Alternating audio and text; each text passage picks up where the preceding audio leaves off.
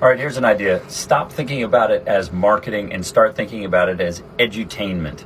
Because I think the words, I think brand, branding, marketing, advertising, I think all that's getting in the way. At the end of the day, people really want to be entertained. All of us are an audience, right? The world is the stage, as the saying goes. So stop thinking about it as marketing because if you're thinking about it as marketing, you're thinking about talking about your pen and you know how it's got a great lid and how it's got all these colors or whatever nonsense it is all these features and benefits about your product instead you've got to think about it as an audience that is looking to be entertained because there are all these different companies that are trying to talk to them at the same time if you don't blend education and entertainment together you're just boring them and you're just hammering on them with information.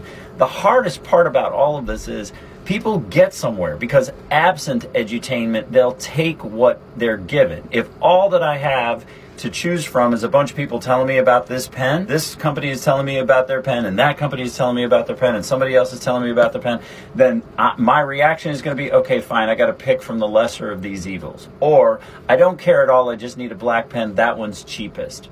But if you bring edutainment into it, if you're Budweiser What's Up, if you are Dollar Shave Club, you know, we make effing great blades, if you are whatever, now you're doing edutainment at the same time. So if the words are what are getting in the way, stop worrying about the words. Think about it as you are up on stage and you've got to educate and entertain at the exact same time the people that will buy from you. The faster and more you do that, the better. Shortcast Club